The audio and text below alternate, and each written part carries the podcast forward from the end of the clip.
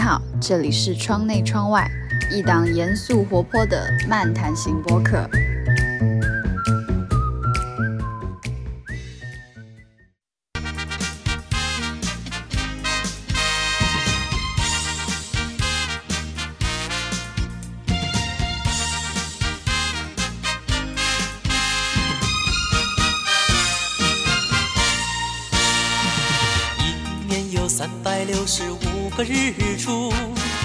我跟他们吃饭，我把那个礼物端出来的时候，然后他们就非常的诧异，就是没有任何的开心，他们可能愣了有1分钟没有讲话，第一句话是怎么会这样。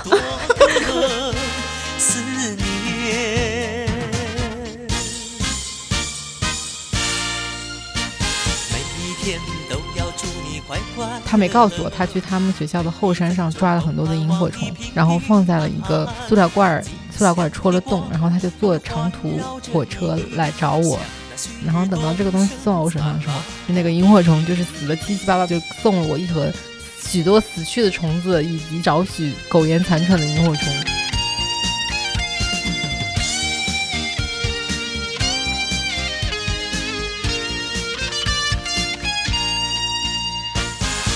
我以前不是做手账嘛，我会把我的一些手账的东西送给对方，但是我觉得那不管怎么说，它对这个收礼的人来说也是没有使用价值的。我觉得我必须接受这一点，就是你在做自以为很用心的一份礼物的时候，那只是你自己情感的投射。你的礼物是有接收方的，你也要考虑到接收方他会不会有负担。每一天都要祝你快快乐乐，1分钟都盼望你平平安安。我的跟那个朋友关系还挺好的，然后他其实举办也是个小型的婚礼，然后他当时就说我不需要你们送任何的礼金和礼物，然后我是信以为真了。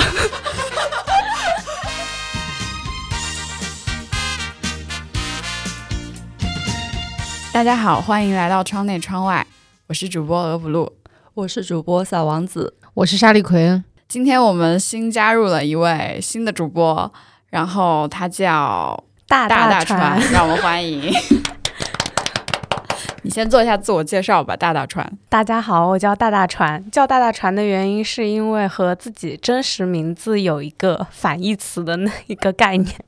然后今天很开心和大家一起录这一期节目，以后就不定时的会听到大大川。我们时隔3个月终于回来录播客了，然后这一期我们想聊一个比较轻松的又日常的话题，就是关于礼物。我觉得最近这段时间跟送礼比较有关的，一个是刚刚过去不久的520恶臭的节日，以及那个6·1儿童节，它也是一个不起眼但是免不了要送一些礼物的节日。对，我觉得520给我最不好的感觉就是关于送礼这件事，可能那一段时间的花什么的就会突然卖得很贵。突然想起我520的时候，我2个舍友其实都收到了他们非常不喜欢的花。请讲。就是我其中有一个舍友是很讨厌红玫瑰，就是他最讨厌红玫瑰和蓝色妖姬2种，然后在今年520的时候他就收到了红玫瑰。他比较不喜欢红玫瑰的原因是因为觉得过于的艳了。然后另外一个舍友是在和一个男生完全没有就是不知道对方什么意思的时候，然后就可能刚开始接触的时候，然后收到了对方的另一束玫瑰，然后我们现在家里就摆满了花。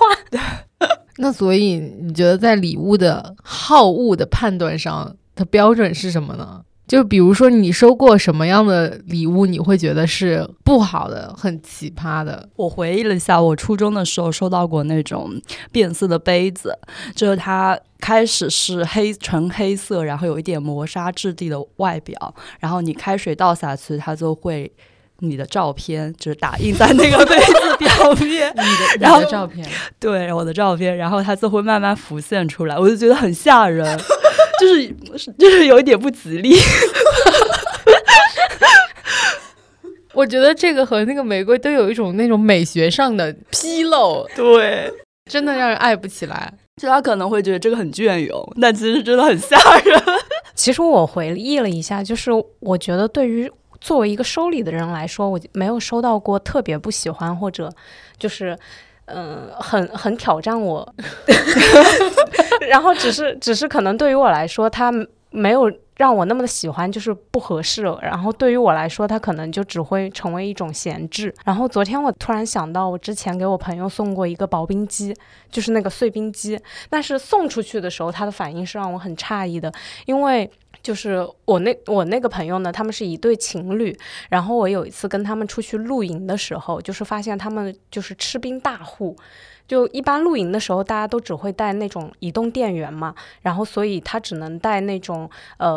电能带得起的那种电器，所以大家一般会精简电器需要，然后就只会带必须要用的那种电器。结果有一天就是我跟他们出去露营的时候，他们特地买了一种那种很小的制冰机，然后就为了能在露营的时候可以吃上冰。然后我发现他们吃冰的速度远远大过制冰的那个速度就是可能那种制冰机它半个小时才出一杯，然后他们会非常夸张就去抢那个冰。然后在那次露营过程当中，我就发现他们家整个就是吃冰大户，所以我在他们当中有一个人生日的时候，我就决定送他们一台碎冰机。我就觉得这个东西承载了我自己一些对于家的想象，就是你们都喜欢吃冰的话，那你们就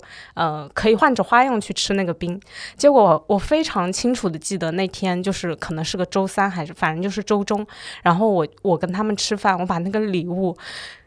端出来的时候，然后他们就非常的诧异，就是没有任何的开心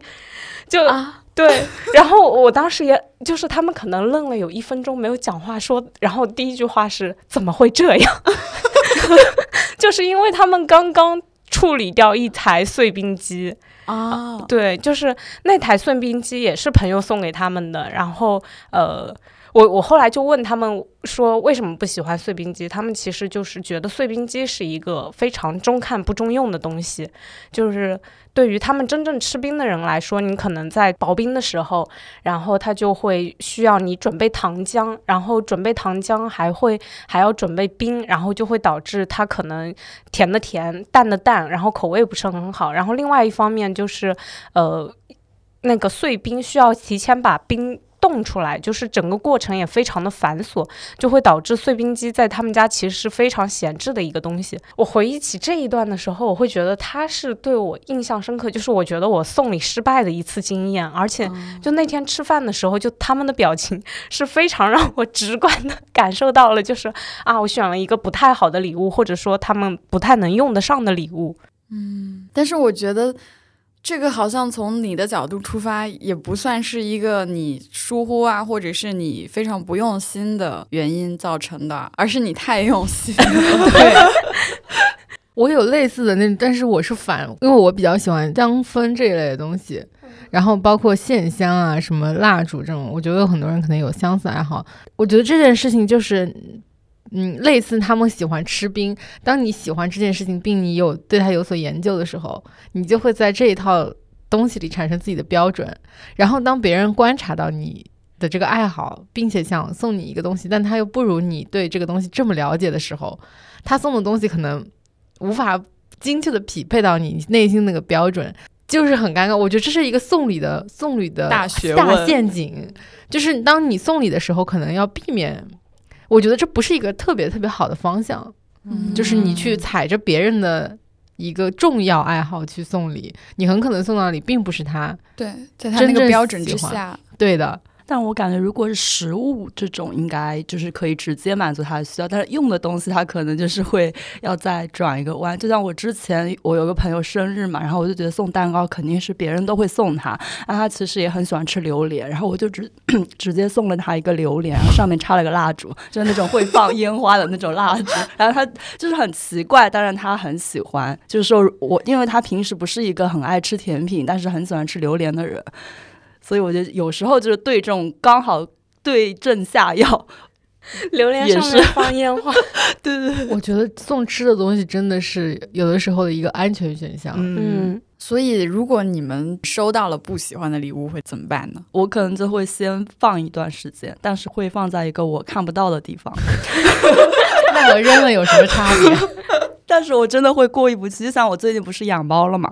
然后我朋友送我了一个猫窝。其实我很早之前就在淘宝上看到那个猫窝，我当时看到它我就觉得我不喜欢这个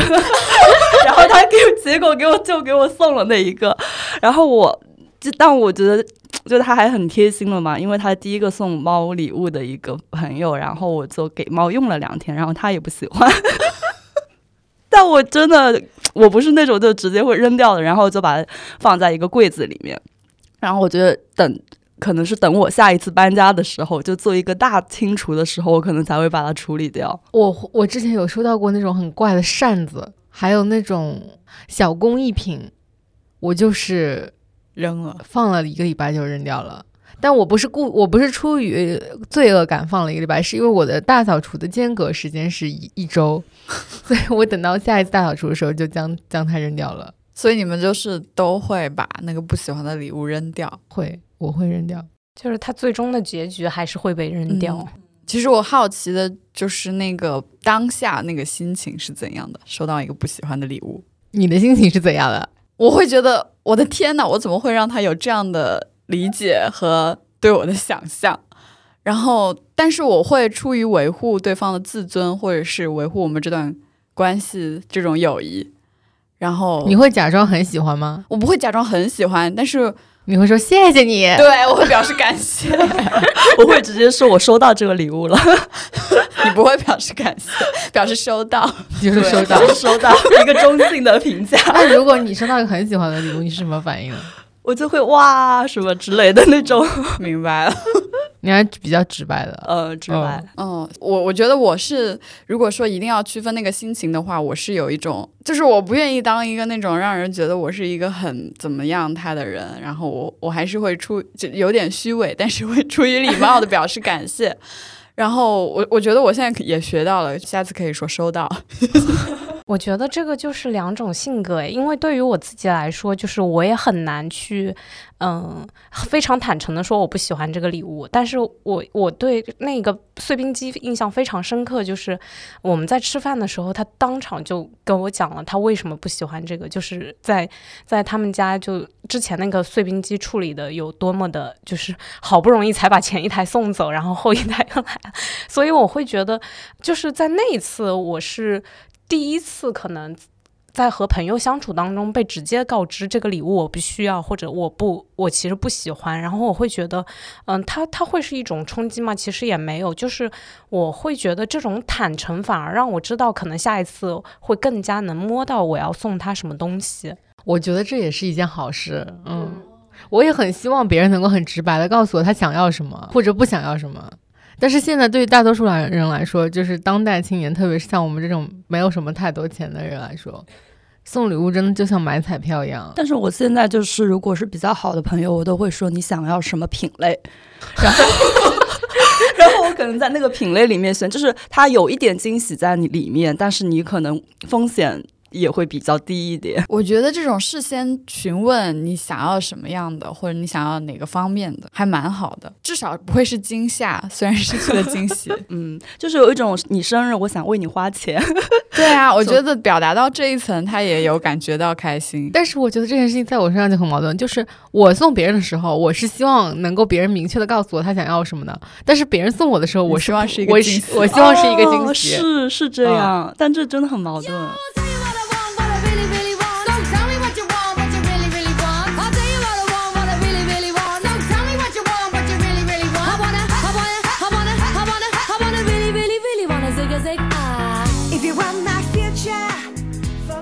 你们有谁是说收到不喜欢礼物还会收着吗？你怎么处理的呢？我就是不扔，就是放着。其实对于我来说，我不太能接受那种手工艺品，它没有那么的实用，或者就可能也不怎么好看但是我确实是不会去扔。你就把它放在不用的地方。那你们会闲鱼这种卖掉吗？二手？就如果它是一个还蛮有价值感的东西，但你又不喜欢。其实我卖过但是这个刚刚还说放着呢怎么就卖了呢？这个是我突然就是听到闲鱼的时候突然想起来我处理过这样一件事情。大学的时候很爱好人像摄影嘛，然后就买了相机什么的，然后我有一个朋友就送了一个类似于能把相机固定在身上的那样一个板，但是其实那个板应该它对于我来说就是我不会把相机挂在身上，就是它是一块很好的板，比如说专业你要去专业拍摄影或者怎么样的人，其实他是有那个挂的习惯的，但是对于我出去玩或者怎么样，我可能只会拿在手里或者挂在脖子上，就真的不会挂在自己的腰上，它是有点像类似于一块腰板。然后我就觉得对于我来说那个礼物就是首先我用不上它，其次我觉得那个礼物是真的有价值的，就是他觉得别人用得上，对，别人用得上，所以我把它放在闲鱼上卖出去了。我卖出去的时候那个买家就跟我说很好用这块板，就是他收到之后他跟我说你保护的很好，然后因为我不曾用过对，因为我真的都没有打开过，然后他说那块板也很好用，然后还发了那种买家秀，然后我就突然想起来这件事情，这是我可能唯一一次就是在闲鱼上面处理过礼物的这样一个经历。那如果你送给别人礼物被别人闲鱼卖掉了，你会什么样的心情？你会伤心吗？会吧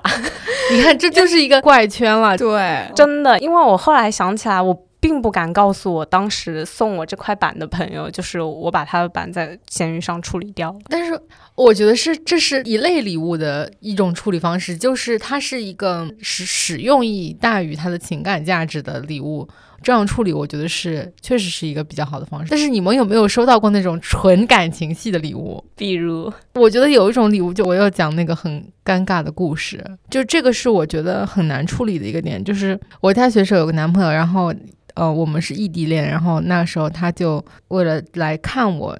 他准备了一份礼物，就是他没告诉我，他去他们学校的后山上抓了很多的萤火虫，然后放在了一个塑料罐里，塑料罐戳了洞，然后他就坐长途火车来找我。然后那个时候大学不是都是在郊区嘛，所以从一个大学到另一个大学之间路途是非常遥远的，然后等到这个东西送到我手上的时候，就是那个萤火虫就是死的7、8、80%、90%的全死了，然后就送了我一盒许多死去的虫子以及少许苟延残喘的萤火虫。但是他送到我手里的时候，就是他清澈的眼神看着我，我还是无法，就是我当时的百感交集，我是没有任何的勇气去跟他说这什么玩意儿，但那个时候我内心是崩溃的。然后晚上可能我还特意关了灯，就是看一看那个虫子，就是虽然亮是亮的，但是真的没有任何浪漫的效果。我觉得这种东西就是无法跟他说我不喜欢，或者这个东西我用不上，因为我觉得他也知道我用不上，或者他也他自己可能也看出来这个东西没有使用价值，没有任何的使用价值，就是它是一个纯感情的礼物，我无法跟你说我不喜欢。以及不喜欢的理由，因为我知道，比如说你送我这个东西，我很理解你是想要对我表达你强烈的感情的，那你也表达了你强烈的感情了，只不过因为这个东西真的不行。我觉得这样的礼物就是在他自己制造这个礼物的时候，他更多的是一种自我情感的投射，就是他希望自己通过送你这个礼物给你获得一个好的印象，让你觉得它是浪漫的，它是用心的。但是我觉得这对于他的人生来说应该也是一个非常必要的教训。我这样说话可能有点那个因为我自己其实也有送过别人那种就是纯感情系的。我以前不是做手账嘛，我会把我的一些手账的东西送给对方，其实那些都是很私人的我的一些记录，当然也是我跟他的一些记录。但是我觉得那不管怎么说，他对这个收礼的人来说也是没有使用价值的，他最多代表了我的一份心意，如果这个感情褪色了，这个东西就是一个拿去烧掉的东西了。但是我在送礼的过程中，我在制作这个礼物的过程中，我是怀有很真切的情感，我希望把这些情感都投注到这个礼物上面，然后他拿到之后，不管他翻还是怎么样，反正就是我自己是很享受这个做礼物的过程的。但是这个事情之后我再来看，我觉得也是一个很那个什么的教训。我觉得我必须接受这一点，就是你在做自己以为很用心的一份礼物的时候，那只是你自己情感的投射，就是你付出的时候就要做好被辜负的准备。对，其实你未来在做每一件事情的时候，你都要带着这种理解去，因为你做事情不能只考虑到你自己。对，哪怕你在这个事情上面你是一个100%真诚用心的人，但是这个是一个社会关系，你的礼物是有接收方的，你也要考虑到接收方他是如何看待这份礼物，而且他会不会有负担。嗯，我后来在做这样的事情的时候，我都会把这些所有的因素考虑进去，然后再衡量到底要不要做。我现在听下来感觉礼物其实它可以分两种类型，一种就是很情感向的，就是不管是手账啊还是萤火虫，然后还有一种就是金钱上的，可能说我花了一笔钱，然后为你买了一个什么东西。然后我听下来会感觉其实就是作为收礼的人去处理那种纯情感上的礼物是需要非常，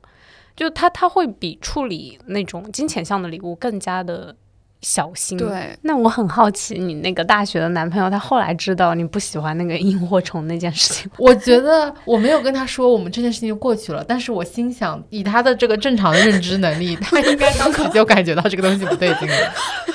我也是从这件事情上学到，因为我可能年轻的时候也送过一些什么叠千纸鹤送给别人那种傻事，还要把它们串起来。对，后来我就完全改变了我的送礼战略，就是我宁可送一些情感更轻的但是很可爱的东西，很有意思的东西。对，而不是说这个东西承载了我满满的感情，我宁愿说我们在日常生活相处中更加慎重的对待彼此，把情感平铺到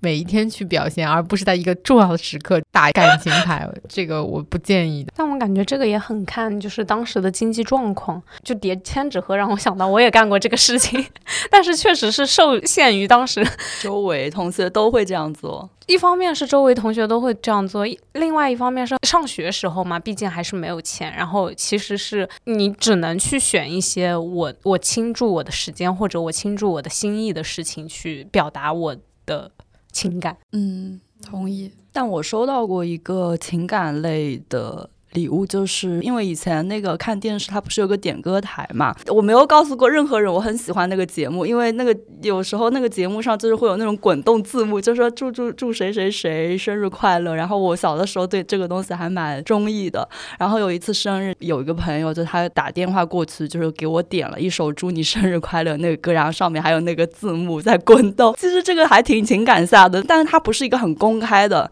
他就会打电话到我家说你快点打开那个什么什么电视几点，然后我就看到，我就觉得啊，就是那种好好啊。那你们讲现在送礼的一个思路吧。我有从大大船身上学到，就是他那种细致的观察和他选礼物的时候真的会考虑到对方的需求，因为我感觉我以前不是那样的，以前我觉得我送礼就是真的是满足自己的只挑选礼物的时候，我会觉得我送这个礼物也代表着我的一个创意和品味。ego 很大，就是那种我觉得大家都避免不了有这么一段时间吧。对，但我现在就比较务实了，我就可能比如说像送家长啊长辈，或者说比如说这次520结婚，这个我也学到了，就是因为我跟那个朋友关系还挺好的，然后他其实举办也是个小型的婚礼，然后他当时就说我不需要你们送任何的礼金和礼物，然后我是信以为真了。结果就是还好我比较机智，就是我婚礼前我就是问了跟我同行的人，我说你会准备小礼物送给他，因为我说他不要礼金嘛，然后他说怎么可能，他说我既准备了礼金又准备了礼物。然后我当时说啊天哪，然后那个时候其实离结婚只有一天，就是我什么都没有准备，然后我就立马当晚去买了一个 Jellycat 和准备了一个红包。然后就觉得像这种婚礼这种比较习俗类型的盛大的仪式还是免不了，感觉好像虽然我们一些年轻人就不喜欢这种送礼和送红包的这种习俗，但是这个习俗还是太庞大了，就是当别人还是依旧在那样做的时候，你不可能不那样做。你们有没有送过一些朋友或者是伴侣贴身衣物的？你是说贴身衣物是内衣内裤，对，还是棉毛衫棉毛裤袜子？内衣内裤吧。我有。那一般是什么样的场合或者情景会去送这样的礼物？同性和异性要分开，同性朋友可能就是种草，或者我觉得好了我就直接给你顺手带了。异性朋友的话可能就是节日附赠的一个东西，它不会是我送礼的主品，但它可能是一个附加的东西。特别是像过年如果送爸爸，给爸爸送内裤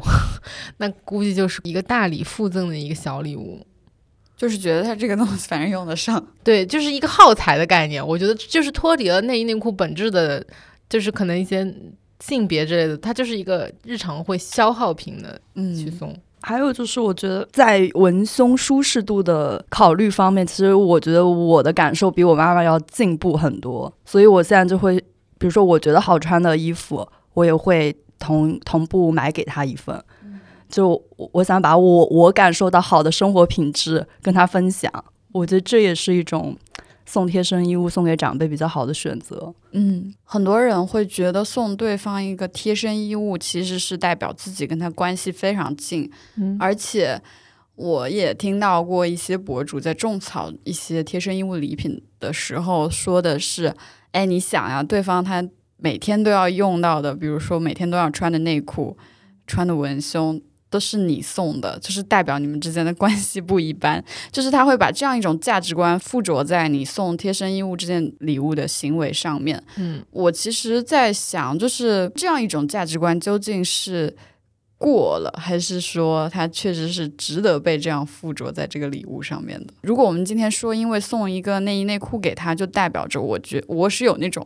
你每天都在穿的这个东西是我送的，我有这样的一种私心在上面的话，我会觉得对方会不会也有负担呢，就是会让某一些想尝试送人贴身衣物的关系又没有那么近的人有一点却步。我觉得要分的，就是我感觉首先我这几年可能会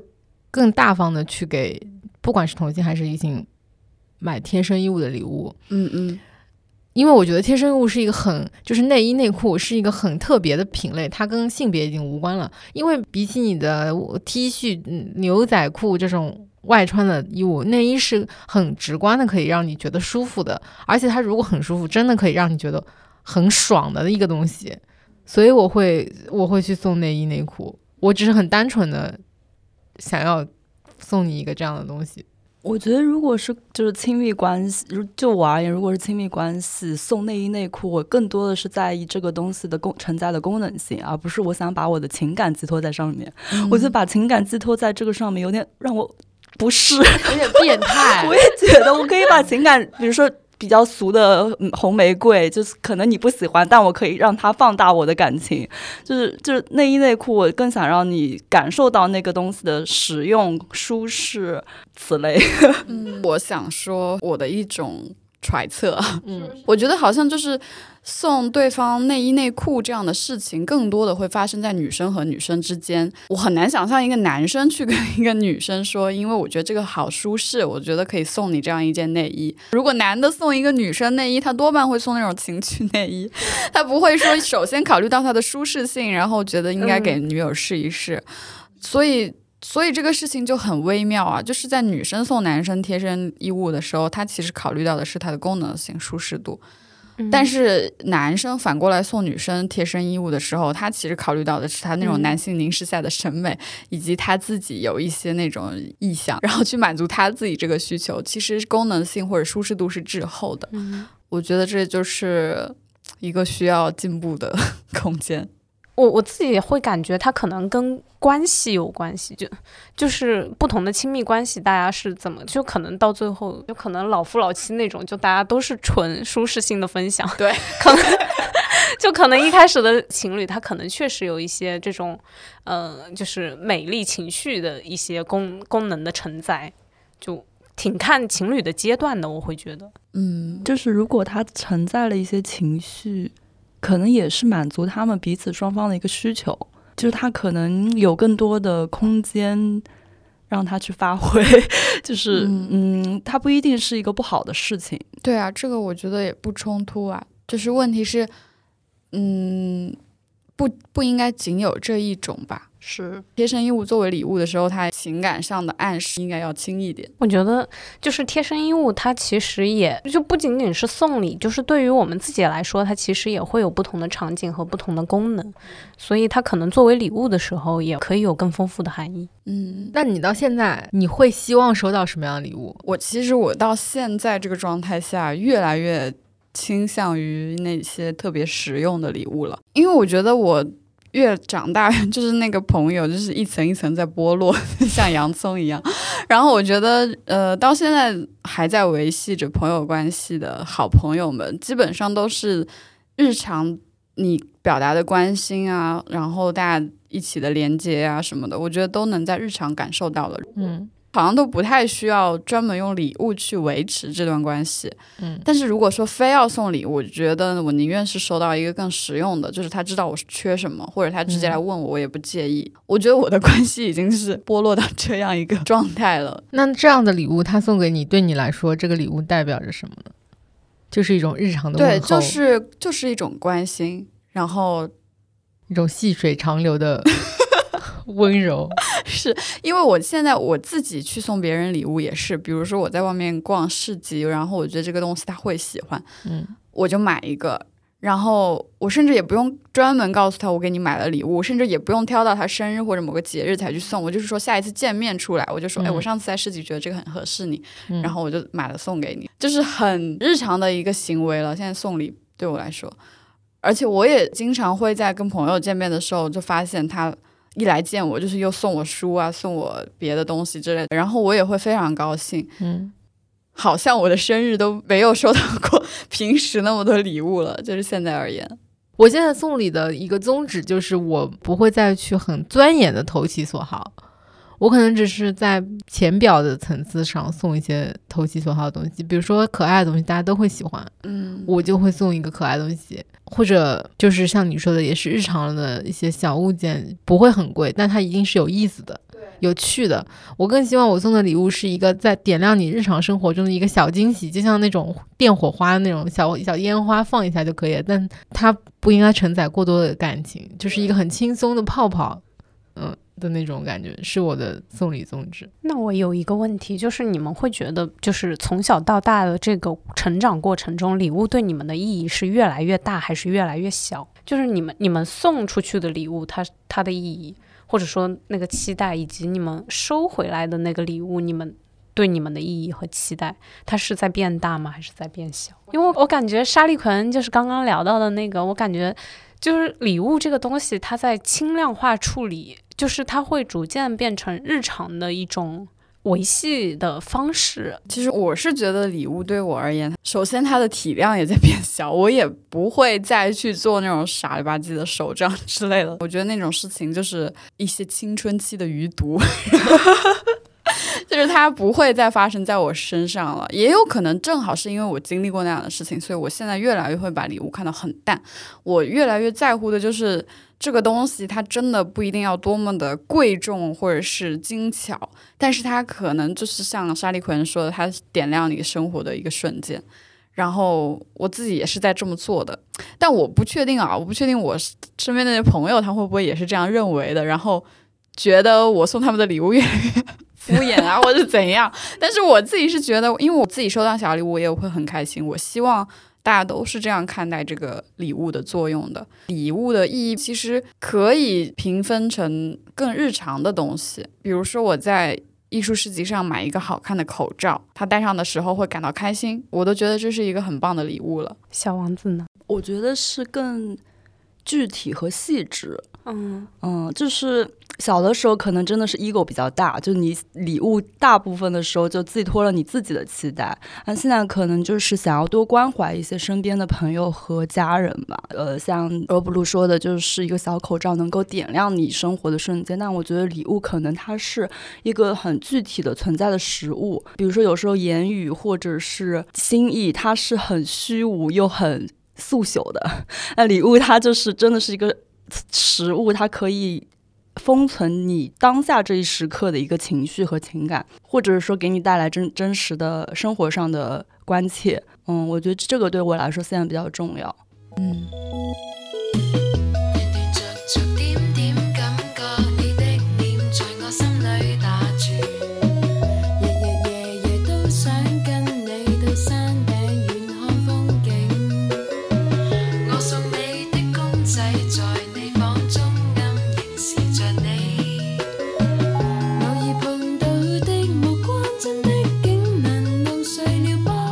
下一个会送礼的节日是什么？给你的朋友们在这里放个话，你希望收到什么，不希望收到什么？我其实不知道自己希望收到什么样的礼物。我觉得说自己希望收到什么好难啊，我真的没有什么想要的。是的，但我是那种我知道我要给别人就是我已经想好，比如说父亲节我要给我爸送什么，然后那你说这个是不是就陷入一种悖论呢？就是其实会不会所有人都没有什么真的想要的东西，所以不管别人送什么都很难送到他的心坎上。对，所以送礼就纯粹只是自己在这边钻研然后实践。那也就是说送礼其实是更关乎于送礼人的一件事情，而不是关于收礼人的一件事情。是，我完全同意。我自己会觉得礼物，就是我选礼物本质上是对于一个就是我愿意把注意力放在对方身上的这样一个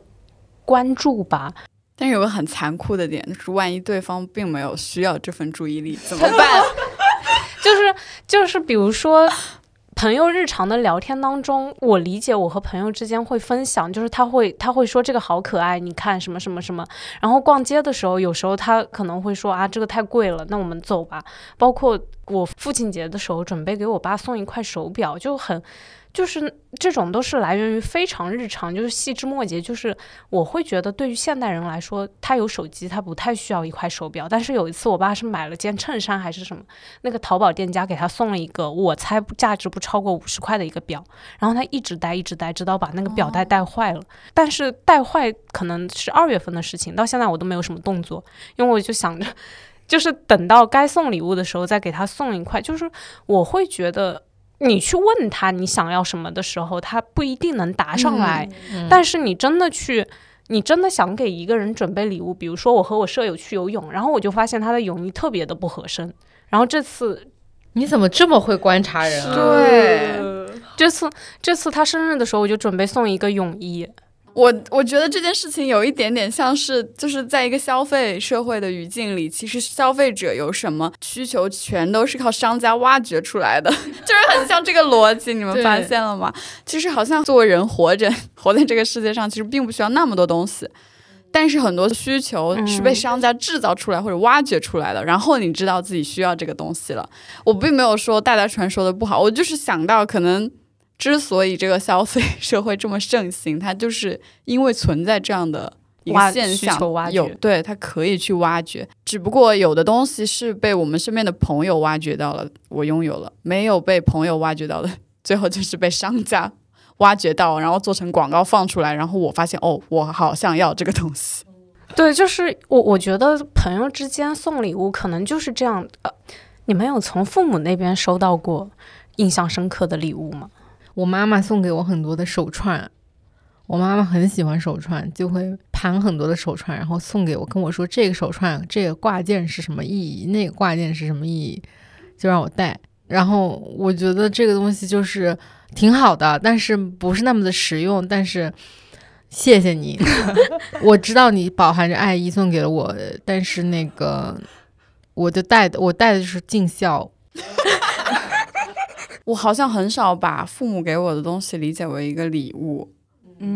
哇，我靠，我是不是太自私了？我觉得他们那都是我应得的。我也是，我是觉得他就是要为我买，对啊，就我需要这个，我还小，就是对呀、啊。我觉得我给我爸妈买的礼物，就特别是我给我爸买的，我爸完全就真的不喜欢。你给他买什么？就什么都不喜欢，什么那棉毛裤啊那种，他没有很喜欢，他也不会他经常穿。而且他们经常会跟我说，你不要给我买东西，你不要给我买礼物。凭我对他们了解，他们说话真的是就是希望你别给他买。他自己有他的生活方式和他的消费观念以及他的一套评判标准，他觉得什么是好什么是不好的，你送他一个他不喜欢的东西，他真的是很明确的就说你不要再给我买了那种。但我有一个不一样的感受，就是比如说像内衣贴身衣物这个事情嘛，就是比如说买更柔软的保暖内衣，就是它其实也没有很多钱，但是你比如像我爸我妈穿了，他确实觉得好，他下次就会主动说你下次回来再给我买一点这个。就如果是那种价值感很重的东西，反而他会真的会说那你下次不要买了。如果是这种小物件他真的觉得好用，其实我觉得也不妨一个改善他们生活的一个方式。我跟小王子有点像，就是可能融合了两边家长，就是比如说送特别贵重的东西，然后我爸妈就会希望我不要送了，因为有比如说我之前从北京回来，然后在故宫那边给我妈带了一串黄金的项链，然后我妈也不戴，然后每年母亲节的时候我之前会送我妈鲜花，然后我妈就觉得鲜花的花期很短，她就觉得这个钱是浪费的，她就说她会很认真的跟我说她不希望我明年再送，虽然她是喜欢的，但是她觉得可能不要鲜花或者那种盆栽啊什么都行，她就觉得那个花期很短很浪费。然后但是比如说送一些小的东西啊，像这种贴身衣物啊棉毛衣啊这种，他们如果好的话他会让我继续给他们买，就处于这样一种，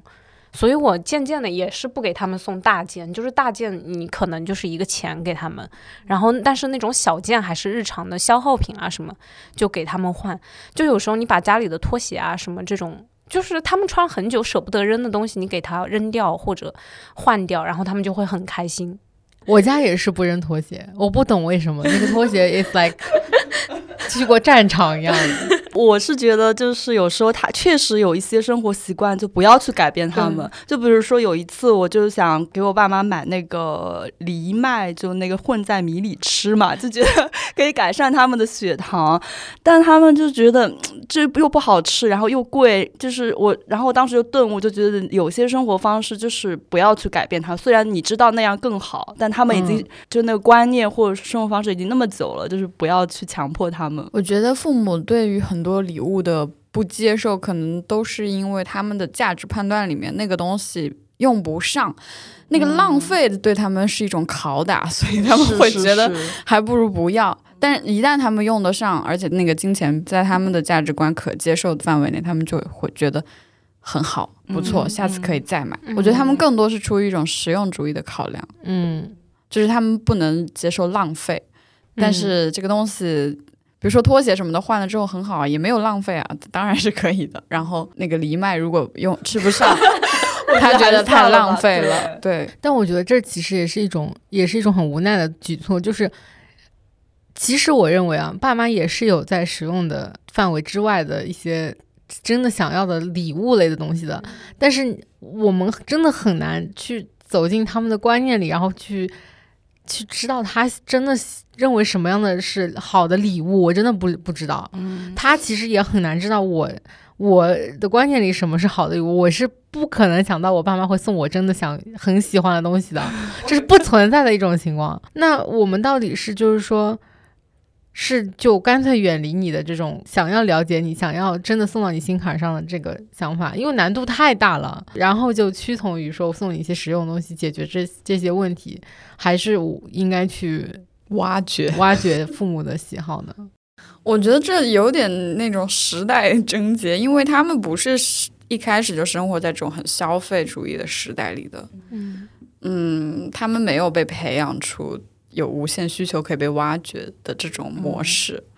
所以我觉得那个功课已经来不及做了。而且我觉得他们的那个观念里面还是很多东西就是修补补可以再用，对啊，不像我们就是觉得稍微哪里看不顺眼就可以扔掉，只是我觉得对我爸妈来说，要他们去接受品牌有溢价或者承认品牌是有价值是非常难的一件事情，就是品牌理念品牌故事会打动我，但是不会打动他们，就是一个鞋到他们面前就是一双鞋，对，就只要能走路不硌脚，就是他们不能接受为品牌溢价的那部分。是的是的，所以我感觉聊到这里，就是我们礼物这个东西它真的跟商业社会息息相关。